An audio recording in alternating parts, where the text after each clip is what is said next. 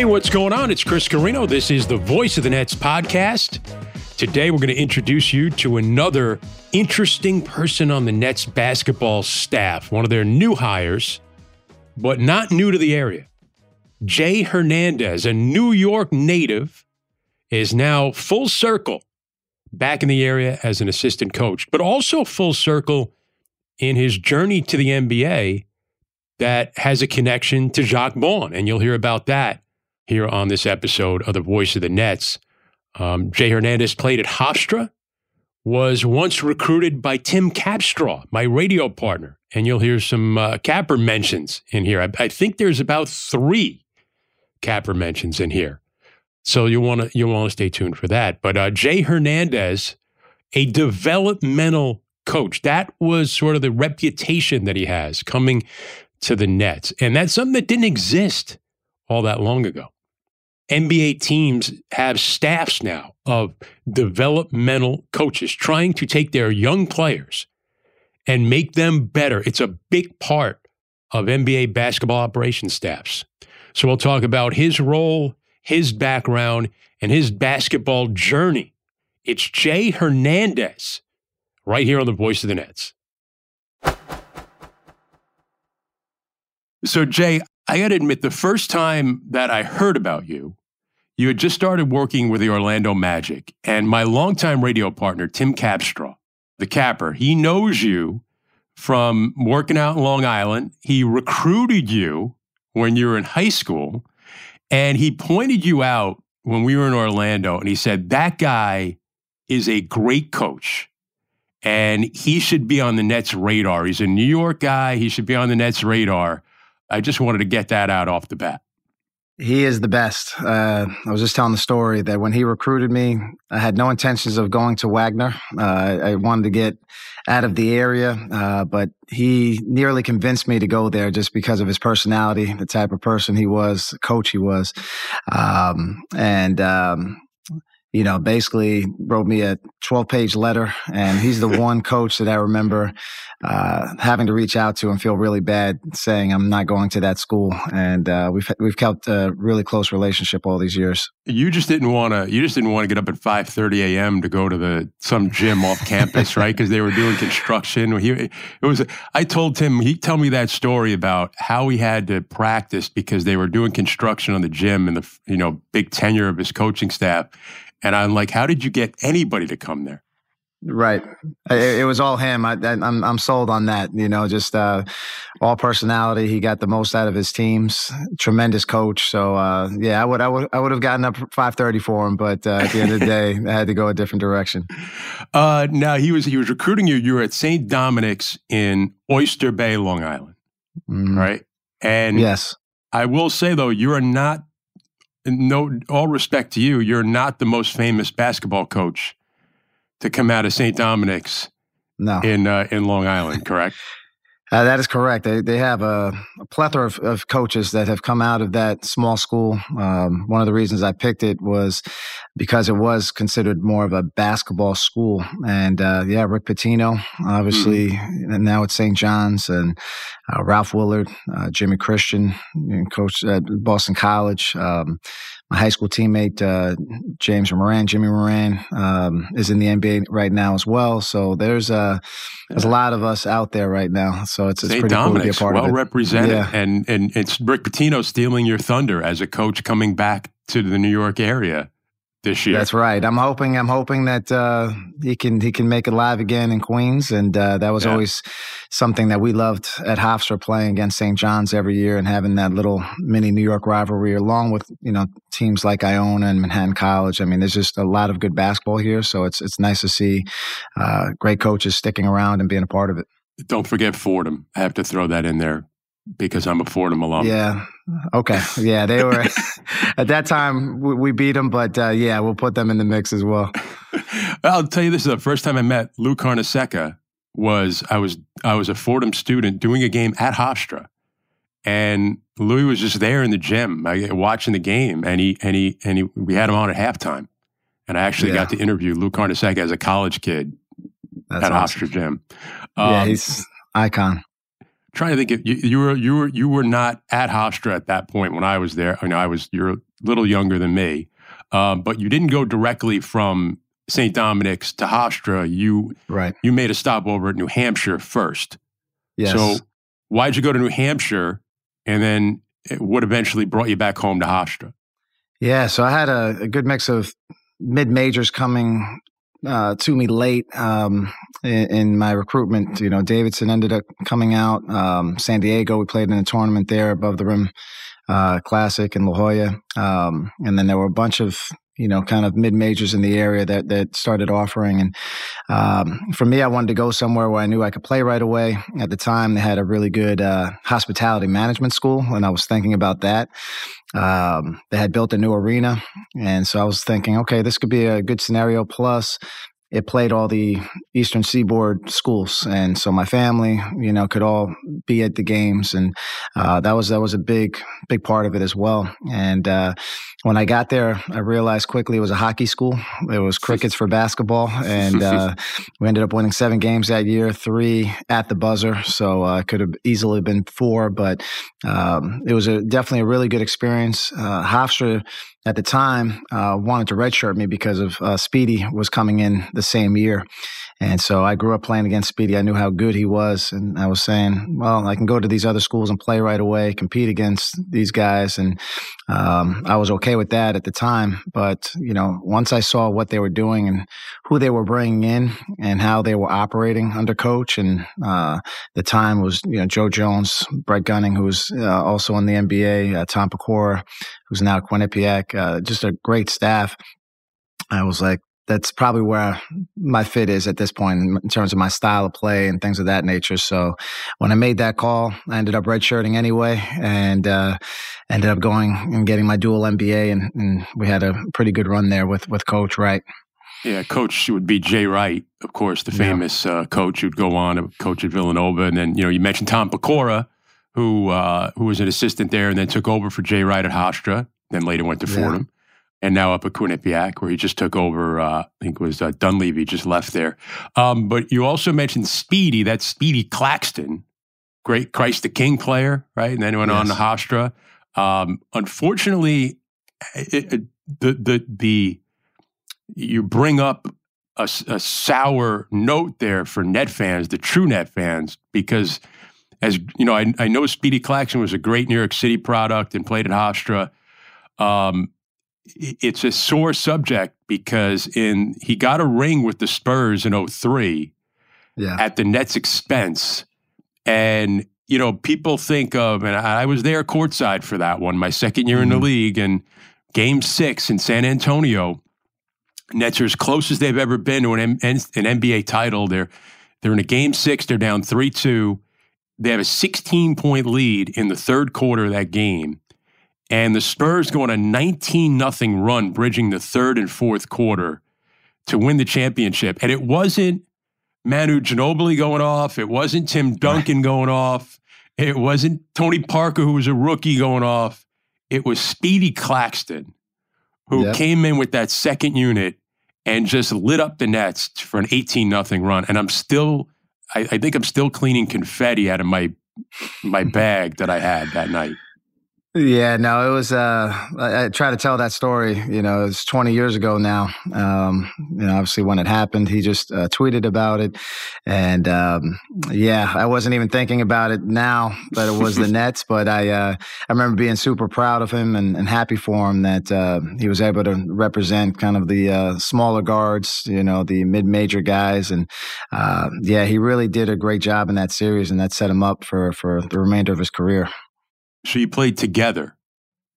Yeah, we played together for, for two bit. years. We were in the backcourt together for two years, and then uh, when he graduated, um, we had seven seniors coming back. So I think the story goes uh, Jay Wright had a, an opportunity to um, accept a, the Rutgers job um, after Speedy graduated, but uh, he held on. He said, "I think we can we can repeat and win another championship." I, I think he was always eyeing Villanova, and we had seven seniors coming back. Norman Richardson, um, Brooklyn product as well, made the NBA, was a part of that that roster, and um, we were just very seasoned group, and you know we competed at a, a really high level. So um, you know we had a really good year that year. Ended up losing in the NCAA tournament to UCLA that year, but um, you know we had some some pretty good moments that season. What do you recall about playing for Jay Wright? What stood out to you? What stood out to me mostly was um, his attention to detail, you know, and then his uh, ability to get everybody to buy into the bigger bigger cause. And so by I would say mid to late season, you could see us firing on all cylinders, and there was no question marks about you know what your role was, and um, whatever that role was, you didn't feel like you were in a diminished role. You felt like you were part of something big, and that you were chasing greatness, and um, we were all in it together. So um, I think that's where his ability lies is his, his ability to connect with everybody um, and be able to get the most out of his players. So, a guy like me who could never dunk, never dunked in a game, uh, could compete at a very high level against some of the major Division ones because it gave me that confidence that um, you know you can do this and uh, you're going to lead us tonight and do it your way. And that was always his thing, especially after Speedy graduated in, in the nicest way possible. He just said, "You're not Speedy Claxton. You know, you're Jay Hernandez." And uh, we expect you to be that for this team. Well, you couldn't dunk, but you could defend, right? I mean, you were I, yeah. you you were all defense. You were the the defensive player of the year in your conference, correct? Yeah, for for the point guard from the point guard position, which is you know okay. a difficult thing to do. I tried to again. That was the confidence I had from my teammates having my back and, and the style of play that that Coach Wright instilled. Um, you know, I was able to pick up full court all game. You know, I was in tremendous condition at that point in time, and um, yeah, I, I learned a lot from just them in terms of uh, technique. You know, having the conditioning, and then uh, the the hard aspect of it, and the the want to do that definitely came from my father, who played 13 years in Puerto Rico, was on the national team there, and uh, he was a two-time Defensive Player of the Year in that league from that position as well. So, um, you know, I always took pride in being able to play both sides of the ball. There's your father, Richard, who. So, where did he play college? So he went to um, Dowling College in Long Island, and um, you know he went to Adelphi Academy in Brooklyn. He grew up in Canarsie, so mm. um, this is uh, definitely kind of a full circle moment for for that side of the family. Yeah. Just having me back in Brooklyn, and um, you know, there's a lot of excitement there. And now I know you're, you know, uh, your your father's of Puerto Rican descent, and yeah. he was he played professionally in Puerto Rico, and you spent some time. You were uh, very young, but uh, you had some experience living in Puerto Rico and and seeing your dad play. What do you remember about that?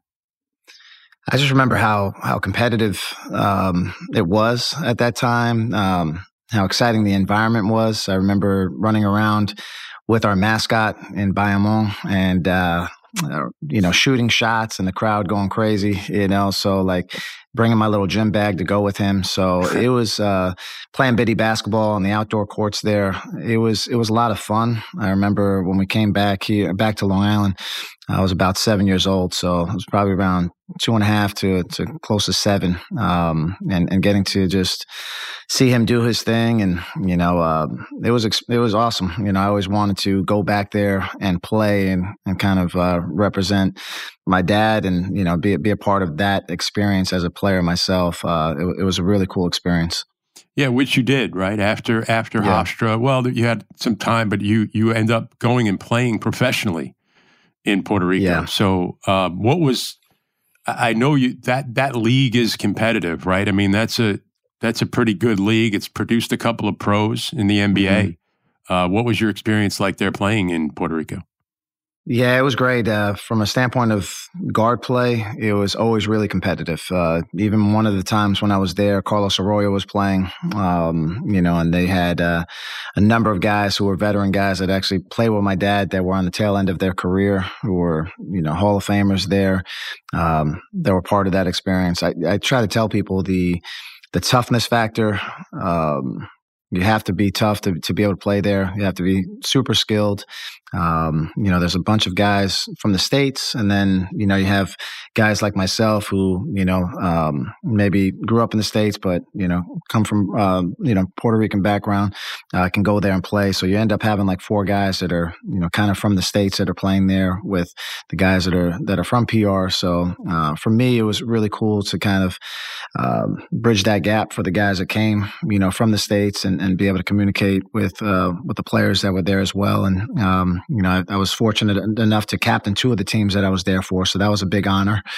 And um, yeah, the coaching as well. You know, I tell people that just the level of coaches are phenomenal there from from that area. And my father was coached by some some great coaches, um, you know, including Flor Melendez, who who was there, and then um, you know he was uh, PJ Carlesimo coached him, Gene Bartow. Um, you know, Phil Jackson got a start in that league. So um, there's a lot of history and tradition. So you mentioned the coaches and and the influence you had there in Puerto Rico. You you don't go directly from playing professionally in Puerto Rico to coaching. You you kind of you did go back to Hofstra, but it was not to coach. Correct? You went back and, and worked in the administration.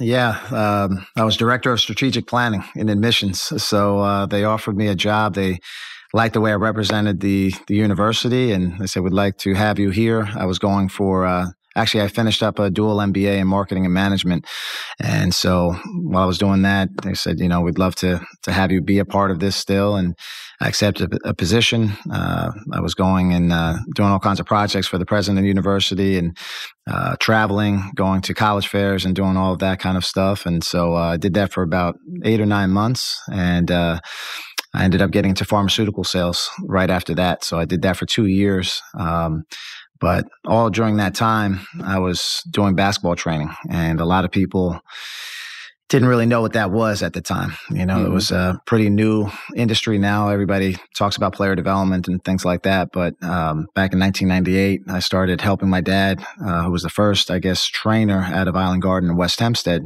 doing stuff on these side baskets. And so uh, I, I just fell in love with helping kids get better. And most of the kids I had, they had money and their parents understood what lessons were, you know, from a standpoint of either tennis lessons or pitching coach. So they're like, oh, this makes sense. You can help my son or daughter dribble better, shoot better, that kind of thing. Um, eventually, it got to the point where those players were getting better and people were seeing the work and say, well, I want to try it. Early on, typical New York, I was like, why would I pay you? I'm already nice. Like, I'm not, I'm going to pay you to play, you know, to, to work out on my basketball game. So, uh, but within a short amount of time, I would say in about five, within five years, people started seeing players and be like, "Oh, that's a great move. Who, who do they train with?" And it started to become more of a thing. Um, so yeah, after two years, I asked my wife. I said, uh, "Do you mind if I give up this uh, gas card and car and benefits and all that stuff to try to make this a real business?" And I ended up going to Puerto Rico one more time, um, and then I came back, had some clinics and camps set up. And gave ourselves about six months, and I started a company called Pro Hoops in 2004 and um, you know, I took off. So I was I was very fortunate that my wife was uh, okay with me trying to venture into uh, a new area and, and gave me that confidence. Did you uh, have somebody or some player that would be like the the tipping point for you with that as a player development, you know, business and school? Somebody that uh, kind of all of a sudden people went, "Wow, that guy went," and then you know, kind of the the dam breaks. Yeah, I mean, uh, my first pro was Wally Szczerbiak. Um, so I grew up yeah, playing Long, with the Wally. Long Island guy with a with a father who played professionally. Kind of, I see yeah. the pattern. Yeah, yeah. So uh, he and I grew up playing in summer leagues together, playing pickup basketball a lot over at St. Mary's, and um, you know when he got into college, she started realizing I was I was doing some of the trainings that I, I could use some of the ball handling stuff that you do, and you know I need to get my shot off quicker and things like that. So we just started working out uh, kind of together, and then when it got to the pros, um, instead of me working out with him, it was more of uh, I started training him in certain areas, and uh, you know, then we did a VHS together, you know, for for the young kids, uh, you know, uh, uh, started doing that DVDs and stuff like that. But uh, we put a whole workout tape together to show kids how to train, and it was phenomenal. He actually did the whole workout without any cuts or interruptions. It's one of the coolest things. You know, if people can find it, that you'll see an actual pro making a ton of mistakes, and now that's what we wanted. You know, wanted people to see like the raw footage of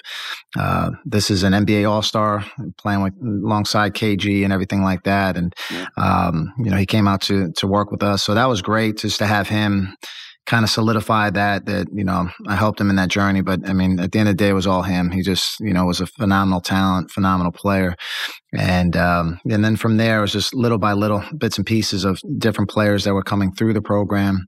Uh, we started getting a bunch of New York kids uh, from all over. You know, all the boroughs were started coming out and training. Um, and then I was I would take trips to go see Jameer Nelson in Philly. I drive, get up early in the morning, work him out.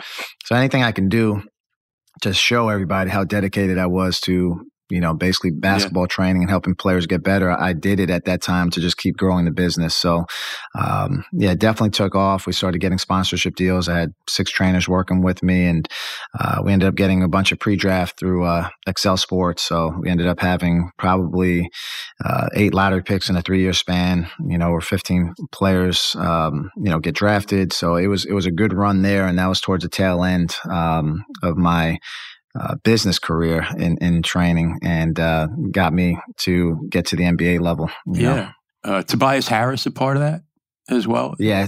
Yes, he was. Yeah. So definitely um, guys like Tobias. He was a part of my first pre-draft class, um, and I, I, have a picture of him when he was in probably eighth or ninth grade with a bad posture defensively, sitting in the back of a clinic that I had. And um, yeah, guys like that just really helped solidify what we did. You know, him, Charles Jenkins, Kemba Walker were three of my my guys uh, for you know the longest of time. You know where we had them in pre-draft, and I saw them through their journey at the NBA level until I got to the NBA. So uh, yeah. very fortunate, you know. And, and was, what was great about it is we had you know a bunch of veterans that would come back and work alongside these guys. So guys like Sundiata Gaines and uh, Raja Bell, you know, uh, Sylven Landesberg, you know, the, the, list goes on of guys that would come back into the gym and work out with the young guys and help them get better. So it, it really, um, you know, solidified that family atmosphere we were trying to go for.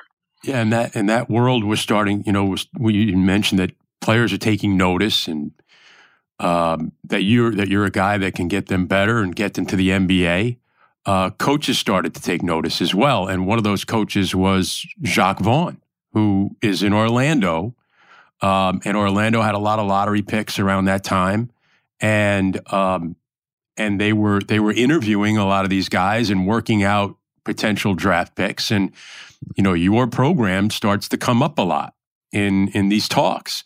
Uh, and I think they kind of look and said, "Hey, uh, maybe we should look and We're going to have a lot of these young players that we're that we're trying to develop. Maybe we should take a look at this Jay Hernandez guy. And uh, and they called you down. Do you do you recall how that all came about with you ending up getting your first coaching job in the NBA with the Magic and Jacque Vaughn? Yeah, to this day, I still think it's uh, an incredible story. You know, I, I, always give Jacque a lot of credit because uh, the way he handled it and the way it all went down was was phenomenal. Um, but I think the the start of it was Tobias Harris getting traded to Orlando. He ended up having a, a really good run. Um, for the remainder of that season there. I think probably averaging over 18 a game, you know, during that stretch. And uh, that summer, he said he was going to be back in Long Island working with me. And so Jacque had sent uh, Coach Gunning, Brett Gunning, ended up coming out. He was an assistant with Jay Wright, and uh, he was my assistant coach in college. Uh, was an assistant for Jacque, so he came and watched the workout, and he went back and said he's in good hands. You know, he's working with with Jay. You know, I've known Jay a long time, so um, that was the start of it. And then, yeah, I think there was maybe like a, a two year run of a lot of those lottery picks going into work out. Um, for Orlando, and he would ask, "Where are you guys working out?" And they, they kept mentioning, you know, where were Jay Hernandez Pro Hoops, and so we ended up just uh, it was great. Myself, uh, Jacque, James Borrego, and Brett Gunning had a dinner um, in Little Italy, and um, it wasn't it wasn't a job interview or anything. It was just more like, hey, we want to get to know your like practices and you know how you got into this, and just more like intrigued and uh, we we hit it off. And um, you know, maybe a few months later, a position opened up, and you know, I said, Would you be interested in this? And at the time, I said yes, um, with no intentions of taking the job. I really just wanted to see if I can get an offer and what that offer would be. And then, you know, great, you know, down the line, I can, I can use that as leverage for something else because I, I really thought that I would be running my business for the rest of my life. My wife was a tenured teacher in New York, you know, mm-hmm. so, uh, moving one town over for her was a big deal, uh, let alone going to Orlando. So I just kept saying yes. Let me let me keep doing this. And then as we got closer to everything, um, again, just the way Jacque handled everything. It's like, listen, I know you have camps and clinics set up. Uh, we have a young team, but I want you clear clear minded. I want you to make sure you divest properly, and uh, we'll see you here in September. So at that point in time, it was just a two year deal because Jacque had already been there for two years, and uh, you know, my wife Allison said, you know, go do it for a year. You know, my my daughter was a senior at, at St. Mary's. They were going to uh, potentially win a state championship, so we didn't want to disrupt any of that. Um, so I opted to go try it out. You know, put the MBA on the resume, and if it didn't work out, I would have that almost like a doctorate. Uh, you know, on my yeah. on my resume uh, for basketball to come back with and build some connections, and that that was kind of my mindset at the time. And um, so, uh, yeah, I gave it a shot. And like I said, me coaching now, um, if I hired a coach for that position, I'd want them here yesterday to work with all those young guys. Cause I mean, it was a who's who of lottery picks that were there, you know, with Vucevic, Aaron Gordon, Tobias, uh, Fournier, Elfrid Payton, Oladipo. I mean, the mm-hmm. list was, was, went on and on. So, uh, it was just a lot of good, good young talent, really good guys that really wanted to be in the gym and work out. Uh, I have a couple of things I want to go back to. First of all, do you remember where the dinner was? Was it Angelo, Taormina? Where where was the dinner at that time in Little Italy? I don't remember. Yeah, you okay. have to you have to get that one from Jack. Yeah, uh, but right. yeah. um, and the idea of going to the NBA was that had that been a dream for you? Was that something that perked? You know, like peaked, like went, oh, wow, these guys, wow, I could be in the NBA, or you know, what was there was there a real tug of war between wanting to stay and doing what you were doing? Uh, no, that was a real tug of war for me. Um, I guess it was maybe two years prior when uh, Glen Grunwald was the GM at the Knicks. He had me come in and interview, and I was part of a, a final interview process there. And uh, again, I just wanted to go through the process for the experience of it, and um, you know, see what they were talking about when it came to player development. And so that was just a, an incredible experience. And then uh, the following year, um, Jay Wright brought me to Villanova and offered me a job there as an mm-hmm. assistant. Um, the timeline there was a lot quicker, so he was like, "Hey, you know, take the weekend, talk to the family. We'd love to have you here. You know, we're trying to build this thing. Um, you know, kind of differently. You know, in the past, in the past few years, they were getting a lot of uh, top tier talent because they had success. But he was saying, no, you know what? We need to get Villanova guys here, and we want to win a championship here at Villanova the way we want to do it. And um, it was a tremendous honor. But I told Coach, I said, I, you know, you know me, I just can't leave people high and dry, and uh, it's going to be too quick of a decision for me to make. So, you know, I'm going to pass on it. And at that time, I remember him saying, like, well, I feel like you'll be in the NBA sooner than later, you know, because of what you're doing and, you know, the, the way the NBA is going right now. They'll value what you, what you have to offer.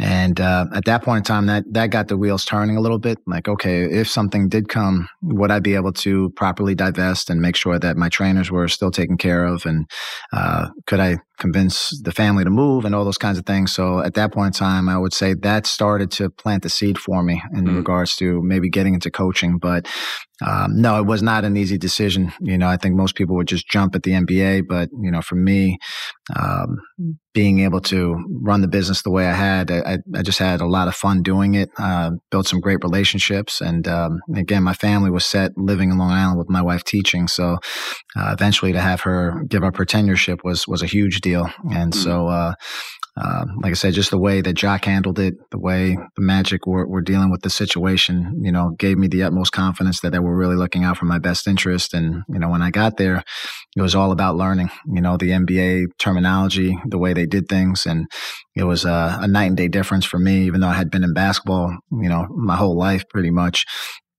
I felt lost for the first time in basketball, you know, not knowing exactly what they were talking about in meetings and mm. um, not having much to offer at that point in time, you know, and eventually I was like, I just have to ask one engaging question, you know, to get the you know the room talking and let them know that I'm I'm here. So uh, that was my first goal, and then uh, second goal was just to learn everything I could about how to dissect the game and you know put scouting reports together. When I didn't have scouts at that point in time, I was working on scouts on the side as if I was going to present it to the team. Um, so there was a lot of things that I tried to do to just better myself and get really acclimated to the NBA lifestyle. So when you came in, were you because because I, I, you get tendency now for guys in the coaching pipeline in the NBA is we have developmental coaches. Uh, you kind of get that reputation of being a developmental guy. Um, yeah. Is that a tough transition then to try and get the reputation of being an all around NBA coach? Or, or is it sometimes do you do you uh, do you wear that title of developmental coach with pride and know that that can maybe get you further um, than other guys? Yeah, for me, you know, I know that's going to be my strength and what got me in, and so um, yeah, I'll, I'll, always have that as as part of uh, my fabric and who I am and and how I can get on the court and sweat with guys and build that sweat equity.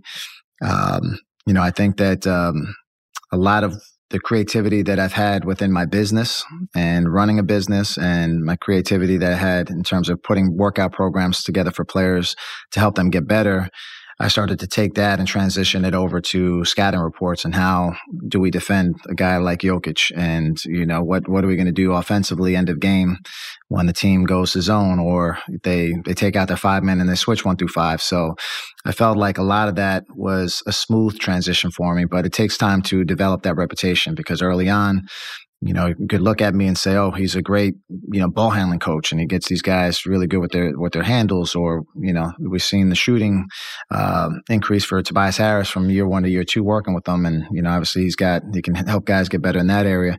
Um, and within what was happening in Orlando, there had to be, there was a lot of turnover there. So every year I was starting almost fresh for what that new coaching staff might might know me for. Even though I had a whole year, but by the end of the year, I maybe had been doing more. They only know me for the player development guy that was hired, and so each year was just uh, playing my part, uh, learning exactly how each coaching staff wanted to do things, and then started learning again their terminology, the way they were defending actions and things like that. And finally, when I got my opportunity to start scouting and doing those kinds of things, um, I felt more prepared to do that. But um, I always tell younger coaches, find what your weaknesses are and figure out a way to attack them and put yourself in front of people you know do coaches clinics uh, attend coaches clinics uh, read different books not just on coaching but on marketing on sales uh, leadership. Um, and then from there you know I was I had opportunities to coach in summer league. I had an opportunity to coach in the G League bubble during an NBA season. And you know I just always tried to find ways to um, enhance my ability to become a better coach well, that was ended up being with Charlotte, right? When you yeah. now you you you you mentioned James Borrego was on Jacque Vaughn's staff there in Orlando. He started working with him. He would eventually go to Charlotte. Um, you end up at Charlotte, and then you're you were kind of overseeing. That's where you recently were overseeing player development there. Um, yeah. What now led you to Brooklyn? How did that we talked about famously Jacque Vaughn recruiting you to the NBA. Um, how did it end up this transition now to to come back home? Yeah, I mean, I think for me, the experiences again that I had in um, in Charlotte, I think definitely opened some eyes to to people around the league again that said, okay, he's just not a development guy. So for my first two years, I, I carried the title of um, you know, director of player development. And so um, we had some tremendous success with our young guys there and, you know, developing some, some really good young talent.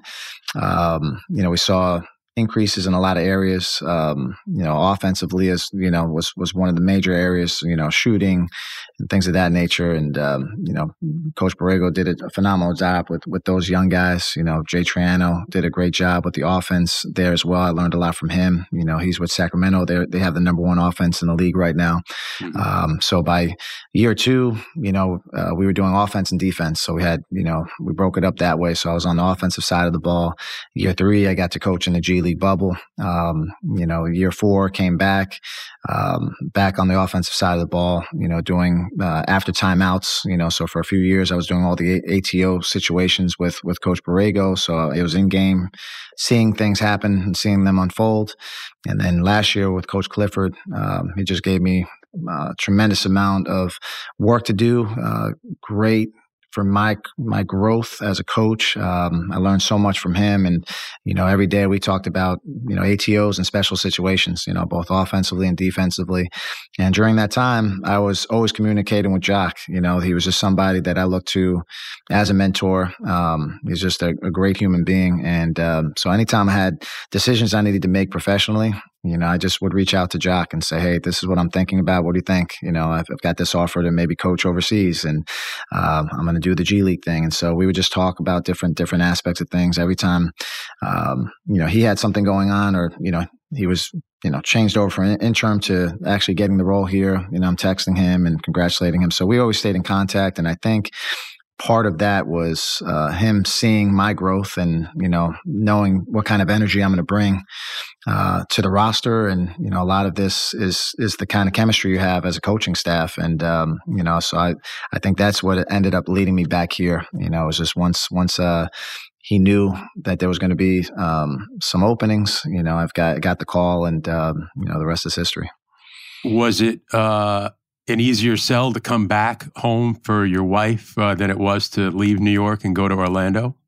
100%. Yeah. Yeah. This is, uh, you know, when I first, uh, I had to keep it even quiet from my family because I didn't want to get anybody ho- hopes up. And so, um, you know, finally when we, we knew it was going to happen and we told everybody, uh, everybody was just super amped up about it. And, uh, yeah, now that we, our kids are older, this will be uh, the first time we're doing the empty nester, you know, high rise thing in Brooklyn. We've always had houses in the burbs. So, uh, you know, this is, uh, it's going to be a great experience and we're looking forward to it. You know, you mentioned that your connection to uh, Jay Wright, having played for him, and then him recruiting you, trying to get you to Villanova, and kind of knowing what he wanted to build there. Um, you having something in common. Mikal Bridges obviously played for Jay Wright at Villanova, and you know he took he had a he has a system there. You know, at Villanova, it kind of he had a reputation of you know, no one's greater than the team. It's not we're we're not having these star one and done players. We're building a program of guys who are going to stay here for three, four years um, that are going to be really good fundamentally. And I think some people look at that and say, well, we're not, you know, you're not building pros.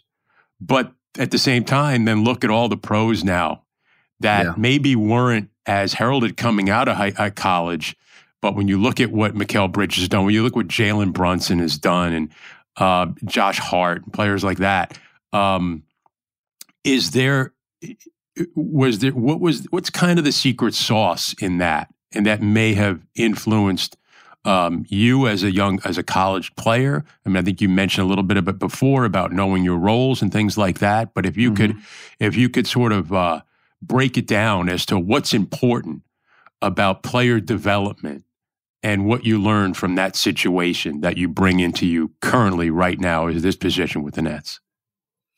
I think what I learned is that the players have to be accountable to their development.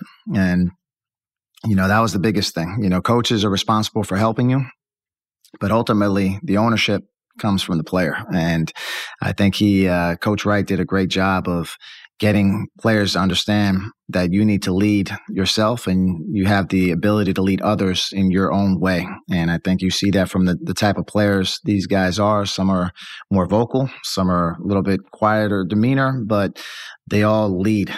And so I think they, they lead themselves, they lead others. And I think that's the biggest thing that, that you'll get from uh, a point guard or any, anybody really who's played for Jay. You know, I, I, ended up playing that point guard position for him and being a captain under him, uh, it bears a lot of weight. So if, you know, the walk on gets in the game and doesn't dive on the floor, the walk on isn't getting yelled at.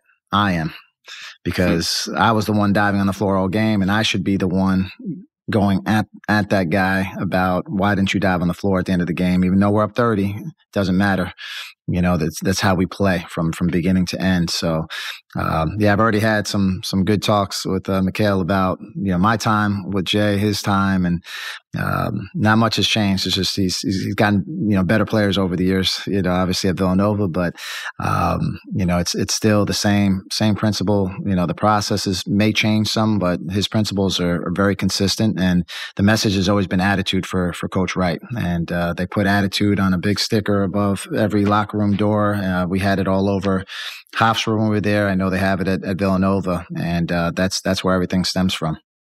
As a player development guy who worked with young players preparing for the draft, you have a you have a keen sense of probably when you walk in the gym uh, of, of, who these guys are and who's going to make it, who's not. What are what would be mm-hmm. some things that you would look at right away eh, to determine whether or not this is a player who's going to make it in the league?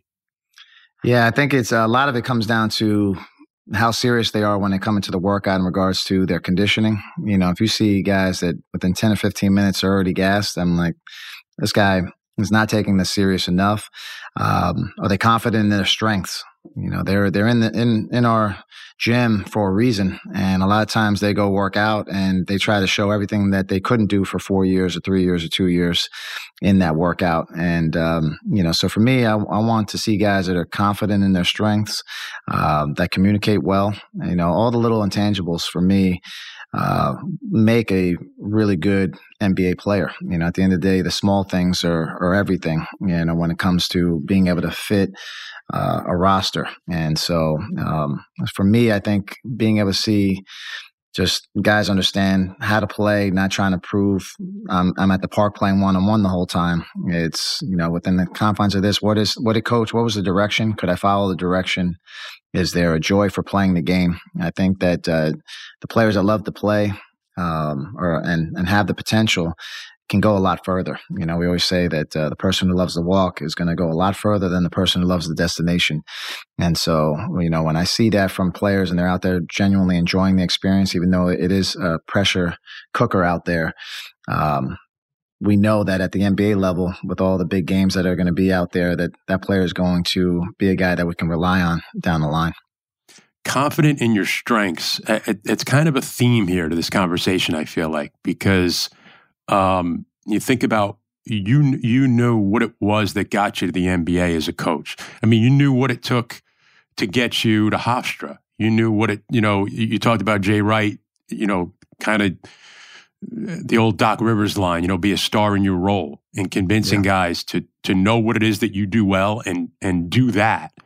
You know, you embrace the the player development coming into the NBA and knowing that you weren't hired to be uh, you, you eventually you were you may have eventually been good at the X's and O's and things, but that wasn't what you were hired to do. You were hired to be a player development guy and be you know yeah. a strength in that role.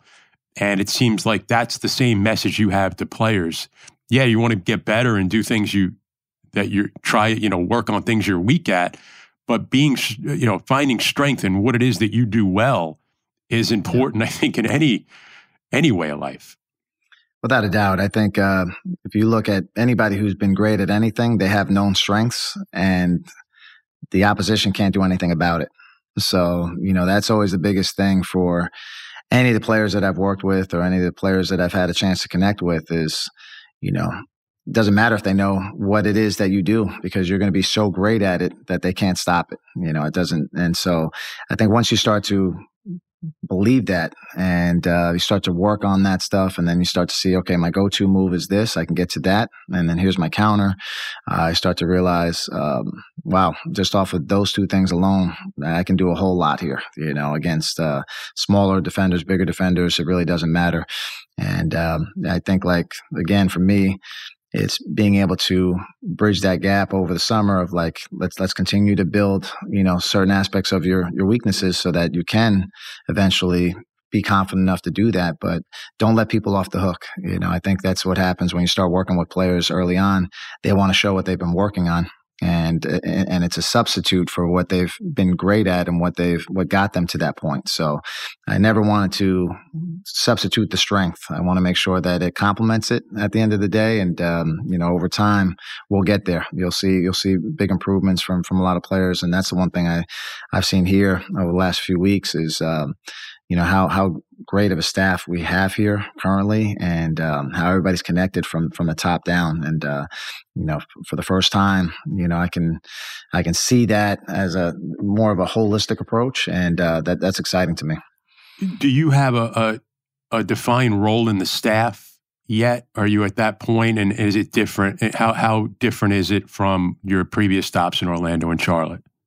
Yeah, we haven't uh, talked about defined roles yet. You know, so right now I'm just working on different projects and uh, looking at um, some some some strengths of what other teams have done. You know, coming up with my my idea bank, and um, you know, we'll talk as a staff, and you know, we'll have our coaches retreat and kind of just hash out some things there. So I, am looking forward to all that. Just bringing you know my years of experience and and working for a lot of really good coaches. You know, that's the one thing that um, you know you start to look at it and when I had all the changes that that happened, I was like, man, how do I grow individually? But I actually grew a lot because of the people that I got to work with and know over the over the years. Um, you know, a number of them current head coaches in the NBA, uh, former head coaches in the NBA, and um, you know, so I, for me, it might be something that I haven't been able to utilize in five years or six years, but you know, Jacque may say, Hey, we want to try this out this year. And, you know, I might be like, okay, cool. You know, this is what maybe Scott Skiles did, you know, back when, and, uh, might be something to, to look at in terms of how we're going to grade defensively, uh, stuff like that. So, um, yeah, so I, am looking forward to it. Like I said, I'm, I'm here for the long haul and, uh, just looking forward to, to being a part of it. Uh, when you work with James, James Borrego was, I believe, the first Hispanic head coach in the NBA if I'm not correct. Yes. And and you know, you you talked about we haven't really gotten into a lot of where you know the Puerto Rican, uh, you know, the national team and things like that. But mm-hmm. um, how do you view that in terms of uh, you know thinking about your heritage and what that would mean if you someday became a head coach? Um, I think it'd be great. Obviously, um, anytime um, there's representation, and you know, uh, and I always talk about diversity of experiences as well. You know, just uh, you know, my background coming from training and running my business lends itself to a bunch of people. You know, say, well, that's a, a path that I can take. And uh, same thing, I, just uh, the amount of people that reach out to me that that feel a tremendous amount of pride that you know I'm of Puerto Rican descent. I'm the the first assistant coach on the bench. That that that has you know that, that is of Puerto Rican descent. So uh, for me, being able to play in Puerto Rico, um, be able to talk confidently and um, just you know knowingly about what that is and you know what that means there um, because there are a lot of great coaches that um, could have done this you know better than I can right now and um, just never had the opportunity so you know for me to be able to keep climbing the ranks and, and be uh, the first to do it you know I think would, would mean a lot to a lot of people and hopefully uh, we can see more coaches uh, get an opportunity to to be at this level yeah see it to be it this yes. expression I always like to to use. Um, before I let you go, I always I always wrap up with this uh, quick thing. Speaking of uh, New York basketball coaches, you remember the great Jim Valvano and his ESPY speech about um, never give up. Something that's always yeah. uh, resonated with me. Uh, but he said in that speech that to have a full life, he said everybody should do three things every day. They should laugh, cry, and think. Um, so I, I wrap up always with this, uh, Jay Hernandez. What makes you laugh?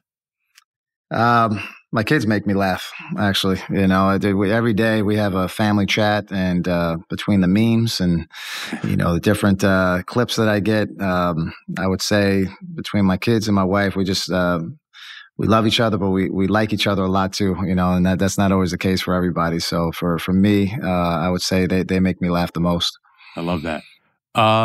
Uh, the the cry part is not always something that's just sad, but it moves you emotionally. Everybody c- should kind of have their emotions stirred.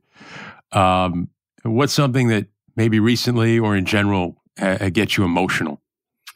um, again, it's uh, family is the fact that uh, you know we uh, my, my wife and I are making this journey for the first time um, on our own.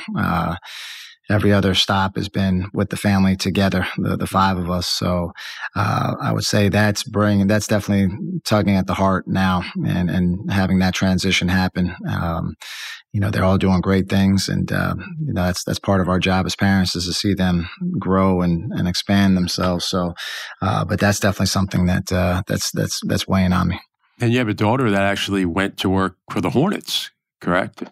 That's correct. Yeah, and she's uh, staying. Michaela she's there. She's staying. She's uh, loving loving her her job. And um, yeah, in January she started full time, and uh, she was pulling me for interviews, and uh, I loved just having that that interaction, and you know, ignoring her at times, and you know, having her run after me and not know what to call me. You know, so I, we, we, would always joke like, you can't you can't say yo yo yo yo. You know, you got to make sure it's either Coach Hernandez. You know, so we, we, were trying to you know have those like dinner talks about that. But um, yeah, she's doing a phenomenal job creating creating her, her own lane in this industry.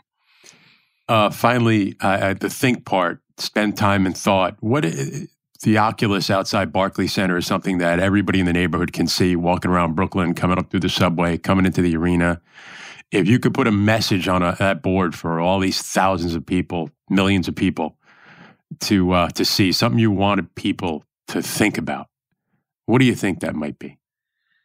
Um, for me, it always comes down to like uh, chasing your own greatness, and uh, I'm big on improvement. So um, I think it's important to people to be themselves. Again, we talked about confidence in your strengths and, and confidence in your abilities. And I think, uh, you know, one thing I stand by always is that uh, no one who ever accomplished anything great was ever considered normal.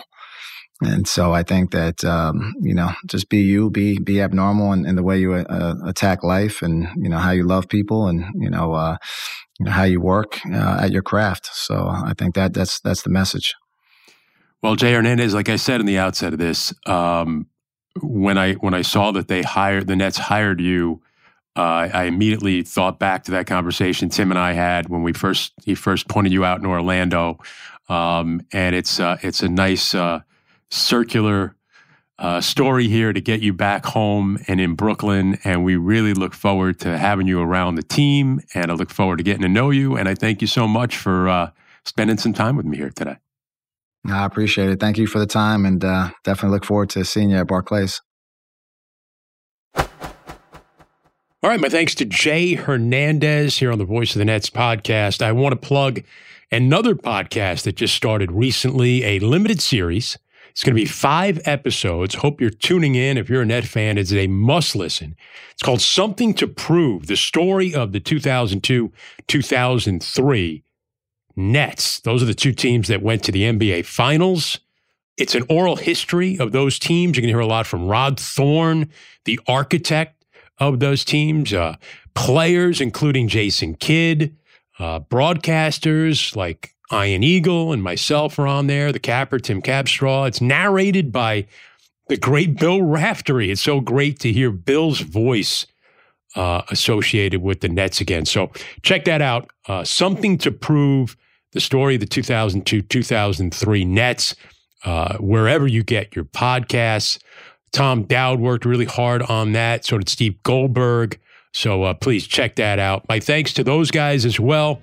And uh, Isaac Lee, our engineer. We'll talk to you again next time, right here on the Voice of the Nets. I'm Chris Carrino. Take care.